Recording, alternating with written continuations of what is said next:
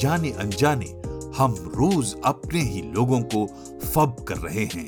Studies ये भी कहती हैं कि अगर पति पत्नी के बीच फबिंग शुरू हो गई तो उनका मैरिटल सेटिस्फैक्शन घटता है। उनमें डिप्रेशन के चांस बढ़ जाते हैं। आप सुन रहे हैं प्योर ज़िंदगी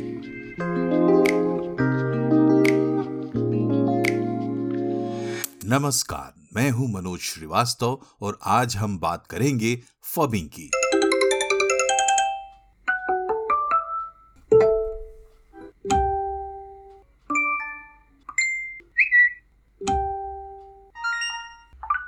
इन आवाजों से आप पहचान गए होंगे कि किसकी बात होने वाली है। जी हाँ, फबिंग हमारे स्मार्टफ़ोन हैबिट से जुड़ी हुई एक बारीक लेकिन गंभीर बात है।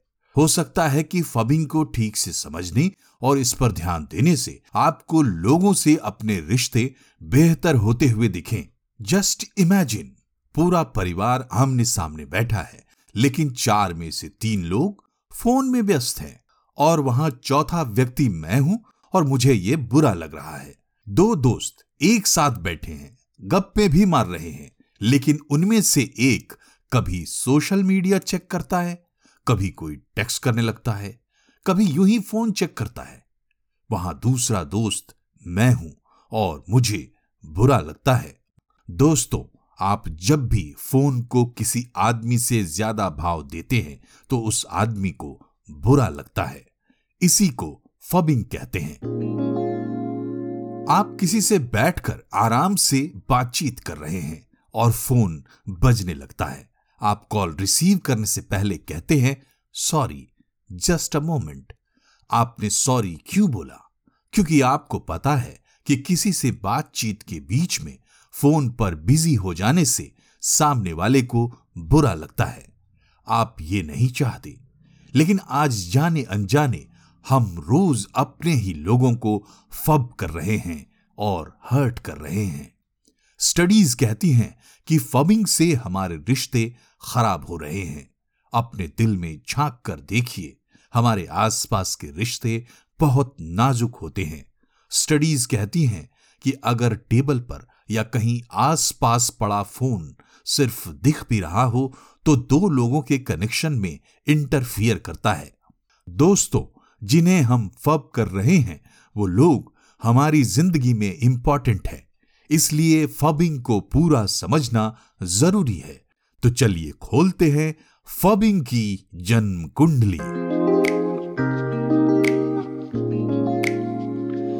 फबिंग साइकोलॉजी के लेक्सिकॉन में एक नई एंट्री है। ये दो शब्दों को मिलाकर गढ़ा गया है, फ़ोन और स्नबिंग। स्नबिंग का मतलब है किसी आदमी को इग्नोर करना, उसकी तरफ़ नज़र उठा के भी ना देखना। स्नबिंग एक रूखा व्यवहार माना जाता है। मतलब अगर आप फ़ोन के चलते किसी को इग्नोर करते हैं तो ये एक इल मैनर है और इसे फबिंग कहते हैं। भले आपने फबिंग का नाम पहली बार सुना होगा, लेकिन कभी ना कभी ये ताना आपने ज़रूर सुना होगा या दिया होगा कि तुम्हारे लिए मेरे से ज़्यादा इंपॉर्टेंट तुम्हारा फ़ोन है, जाओ फ़ोन में ही घुसे रहो। स्टडीज़ में यह पाया गया है कि फ़ोन की वजह से दोस्तों, रिश्तेदारों और यहाँ तक कि प्रेमी जोड़ों के बीच खटपट आम बात हो गई है और एक लिमिट से ज़्यादा फबिंग का शिकार होने वाला व्यक्ति डिप्रेस्ड फील करने लगता है। इसी समस्या का हल ढूँढने के लिए फबिंग टर्म को जन्म दिया गया था। फबिंग को लेकर 2012 में पहला कदम बढ़ाया था 22 साल के एक ऑस्ट्रेलियन युवक एलेक्स हेई ने। हेई को लगता था कि उसकी बहन स्मार्टफ़ोन के सामने उसे कम महत्व देती थी। लेकिन हेई ने देखा कि स्मार्टफ़ोन रखने वाले लगभग सभी लोग जाने अनजाने सामने बैठे लोगों के साथ यही कर रहे हैं। हेई को लगा कि इसे रोकना होगा, नहीं तो हम जिस रूप में समाज को जानते हैं, वो खत्म हो जाएगा। हेई ने इसे ऑफेंसिव बिहेवियर और anti social use of smartphone माना। और इंटरनेट के ज़रिए एक कैंपेन चलाने की ठानी। उस वक्त एलेक्स हे, मशहूर एडवर्टाइजिंग फर्म, मकैन में इंटर्नशिप कर रहा था। उसने अपना ये कैंपेन आइडिया कंपनी के साथ शेयर किया और मकैन ने हे के इस कैंपेन को सपोर्ट कर दिया। बाद में ऑस्ट्रेलियन इंग्लिश की जानी मानी डिक्शनरी मकवारी भी इस अभियान से जुड़ गई। तय हुआ कि कैंपेन को सरल और सुलभ तरीके से आगे बढ़ाने के लिए एक नया शब्द गढ़ा जाए। मकवारी और मकैन ने बकायदा विद्वानों की सभा बिठाई और इस तरह फ़ोन और स्नबिंग को मिलाकर एक नया टर्म गढ़ा गया। फबिंग और शुरू हुआ एक कैंपेन जिसका नाम था स्टॉप फबिंग। शुरुआत में स्टॉप फबिंग कैंपेन की वेबसाइट पर फबिंग में दखल देने और इसे रोकने के लिए कुछ सलाहें दी गई थी। फबिंग से जुड़ी कुछ मजाकिया पंक्तियाँ डाली गईं और देखते देखते stop phubbing campaign Australia America Europe Latin America समेत दुनिया के सौ से ज़्यादा देशों तक पहुँच गया। स्टॉप फबिंग कैंपेन की वेबसाइट ओवरलोड के चलते डाउन करने की नौबत आन पड़ी। दुनिया भर में प्रेस इस कैंपेन और फनी से टर्म फॉबिंग की चर्चा कर रहा था। अगले साल, यानी 2013 में, स्टॉप फॉबिंग कैंपेन और एलेक्स हे, टाइम मैगजीन और द गार्डियन जैसे पब्लिकेशंस के पन्नों पर थे। तब यह कैंपेन भारत भी पहुँचा था, लेकिन इतना लोकप्रिय नहीं हुआ क्योंकि तब शायद हमारे पास इतने स्मार्टफ़ोन नहीं थे। तब तो अमेरिका में भी सिर्फ़ 55 परसेंट लोग स्मार्टफ़ोन यूज़ कर रहे थे। लेकिन अब तो हमारे पास स्मार्ट वॉच भी है। अब फ़ोन थोड़ा दूर भी है तो नोटिफिकेशंस हमारी कलाई पर हैं। और सच्चाई यह है कि हम आपस में एक दूसरे पर कम और टेक्नोलॉजी पर ज़्यादा भरोसा और उम्मीदें रखते हैं। इसलिए संभव है कि आपको पता नहीं है, लेकिन फबिंग हमारे आपके रिश्ते खराब करना शुरू कर चुका है। अब आप फबिंग का जवाब फबिंग से दे रहे हैं। तुम फ़ोन में तो चलो, हम भी फ़ोन में। ये चेन रिएक्शन की तरह हमारी आपकी, हम सब की ज़िंदगी में लगातार घूम रहा है।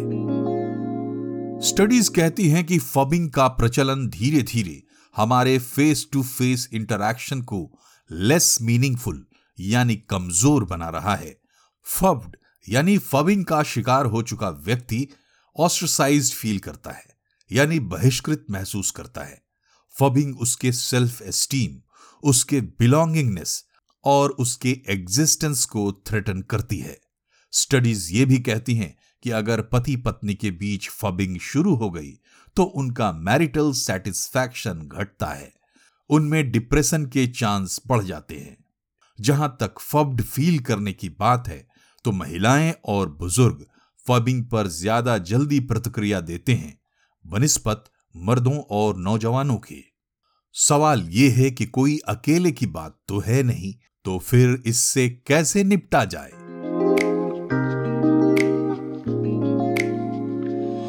आप कम से कम खुद से तो पूछ सकते हैं कि डू आई फब? क्या मैं भी फबिंग करता हूँ? अगर जवाब है हाँ तो आप ऐसा ना करने का प्लेज ले सकते हैं। ऐसे हर आदमी को जो फबिंग कर रहा है, जागरूक करना ही होगा। स्टॉप फबिंग कैंपेन के शुरुआती दिनों में कुछ अनोखे प्रयोग देखने को मिले थे। मसलन, अमेरिका में एक फ़ोन स्टैक गेम शुरू हुआ था, जिसमें रेस्टोरेंट में बैठने से पहले सारे डाइनर्स का फ़ोन टेबल के बीच में जमा कर दिया जाता था। जो पहले अपना फ़ोन उठाता, वो सबका बिल भरता। अमेरिका में ही कुछ रेस्टोरेंट्स ने टेबल पर बैठने से पहले फ़ोन सरेंडर करने पर पाँच परसेंट डिस्काउंट भी ऑफ़र किया। जर्मनी की एक एड एजेंसी ने ऑफलाइन ग्लास का कॉन्सेप्ट इंट्रोड्यूस किया। इसमें बियर ग्लास को इस तरीके से डिज़ाइन किया गया था कि उसे टेबल पर सीधा टिकाने के लिए एक स्मार्टफ़ोन की ज़रूरत पड़ती थी।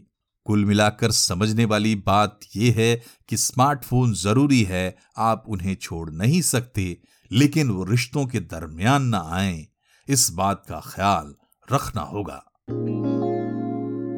अगर इस विषय या किसी और विषय पर आप कुछ कहना चाहते हैं तो वॉइस मैसेज भेजें या मेल करें। इस पॉडकास्ट को रेट करें, फॉलो करें और शेयर करें। Thank you.